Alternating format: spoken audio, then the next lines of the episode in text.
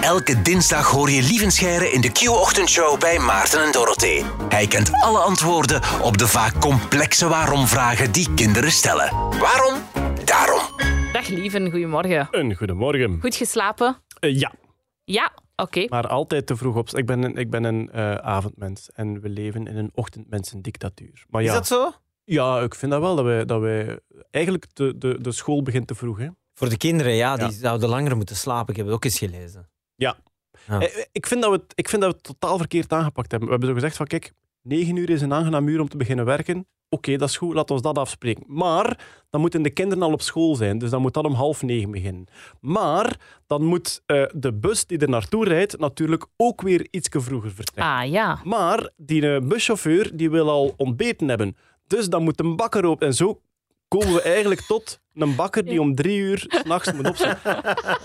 En ik vind dat we verkeerd gerekend hebben. We moeten zeggen, negen uur is een aangenaam uur. Dan gaat een bakker op. En vanaf dan moeten we verder bijtellen. rekenen. Ja, ja, ja. dat, is, dat zou Dat beter is zijn. een goede redenering eigenlijk. Ja, dat is een denkfout inderdaad in die geschiedenis Ja. die gemaakt is. maar bl- blij dat hier... eh, ah, Maar allee, langs de andere Ja? kant, goed voor de ochtendradio. Hè, dat iedereen toch... Ja, die had ook om tien uur kunnen beginnen. Hè? Maar goed, Ja, het is nu ja. zo. Hè? We zitten was hier nu. iets chiller Ja. voor ons allemaal geweest. Eh, maar blij dat je ongeveer fris uitgeslapen bent voor de vraag van eh, Noor, 12 jaar, en Astrid, 11 jaar uit Lille. Mijn poes thuis heeft vier kittens gekregen. Vier? Mijn buurvrouw heeft maar één baby gekregen. Waarom krijgen poesen vier kittens en een mens maar één baby? Kijk eens, daar is over nagedacht, hè? over dit scenario.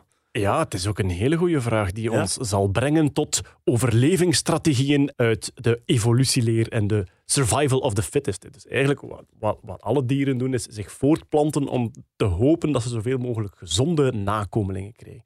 En dan kan je twee dingen doen. Ofwel ga je heel veel nakomelingen produceren waar dat je weinig energie in steekt. Beetje kikkerdrill-vibes. Ja, ja, absoluut. Eh, insecten, heel typisch. hè. Insecten maken immens veel nakomelingen. Je kent dat beeld van ehm, al die schildpadden die massaal uitkomen Ja. en over dat Ja. strand beginnen kruipen. En onmiddellijk zijn daar meeuwen en andere beesten en er wordt eigenlijk al ja, meer dan de helft opgegeten. Dus dat is iets wat je heel vaak ziet in de natuur.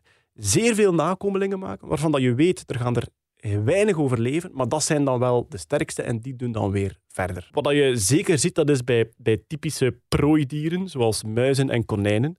Ja, kweken als de konijnen, dat is niet toevallig dat we dat zeggen, omdat een, een konijn en een muis, dat zijn voedseldieren voor zoveel andere roofdieren, Ja. dat die gewoon zeggen van, kom, laat ons anders twee keer per jaar een nestje van een stuk of tien smijten, want we gaan hier toch opgefret worden bij de Daar duizenden. komt het eigenlijk op neer. Ja, voilà. Een andere strategie is weinig nakomelingen waar dat je veel zorg en tijd in steekt. Omdat je dan weet van ik heb die alle optimale omstandigheden gegeven om verder te kunnen. En daar is de mens een type voorbeeld van. Ja. Eh, eh, het aantal jaren dat wij als ouder in de zorg voor ons kind steken, is in het hele dierenrijk is dat uitzonderlijk veel. Het gevolg is natuurlijk dat het niet zo'n goed plan is om als mens nesten, zal ik maar zeggen, van zes kinderen per keer groot te brengen. Want dan kan je die strategie gewoon niet meer toepassen. Ja.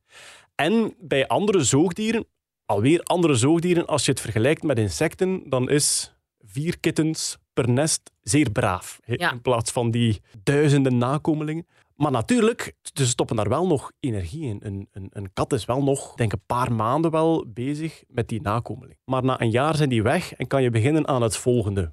Een mens kan ook wel meerdere kinderen tegelijk ja, verzorgen. want vroeger hadden mensen toch superveel kinderen. Dat was toch eerder de katstrategie. Ja, Hè? maar eigenlijk niet, omdat los van tweelingen en meerlingen, eigenlijk is er eentje per jaar. Ja, oké. Dus negen maand zwanger en dan normaal gezien tijdens de borstvoeding, als je heel strikt om de drie uur voeding geeft, dan wordt je ijsprong onderdrukt. Hè? Dus eigenlijk, borstvoeding geven is een soort natuurlijke anticonceptie, Ja. die niet 100% werkt. Nee, niet te letterlijk nemen, Maarten. Doe kalm, want allee, ze zitten we hier aan een kittensnest van vier bij de familie van Qualidis. Nee, nee, oké. Ehm, ja, en dus als je de natuur zijn gang laat gaan, dan zie je typisch één keer per jaar. Ja, ja, ja. Maar allee, laat ons alstublieft onze beide handjes kussen dat wij leven in een tijd dat wij eh, grote zorg hebben voor onze kinderen, ook medische en maatschappelijke zorg. ja. En uiteraard, de jammerlijke uitzonderingen zijn er. Maar als je vergelijkt met vroeger, voor ons is, en ik denk volledig terecht, het overlijden van een kind, het verliezen van een kind, dat is iets geweldig traumatiserend. Vroeger rekende je erop. Hè. Ik bedoel, je had dan acht kinderen en dan wist je van ja, tussen de twee en de vier gaan, gaan volwassen worden en gaan zelf weer verder doen. Dus de normale, natuurlijke gang van zaken, dat is dat een koppel elk jaar een kind krijgt en dat er daar een paar van tussen vallen. Ja. Dat is samengevat, lieve scheiden. Waarom krijgen poezen vier kittens en een mens maar één baby? Eh, Bij de voortplanting is het ofwel nuttig om weinig nakomelingen te krijgen waar je veel zorg in steekt, dat is wat de mens doet, of veel nakomelingen te maken waar je minder zorg in steekt, en dat is wat de kat voor een stuk doet, maar wat insecten eigenlijk massaal doen. Lieve scheiden, dank u wel. Tot volgende week. Met plezier. Salut. Dit was Waarom Daarom. Luister ook naar de andere afleveringen van deze podcast. Maarten en Dorothee hoor je elke ochtend van 6 tot 10 bij Q-Music.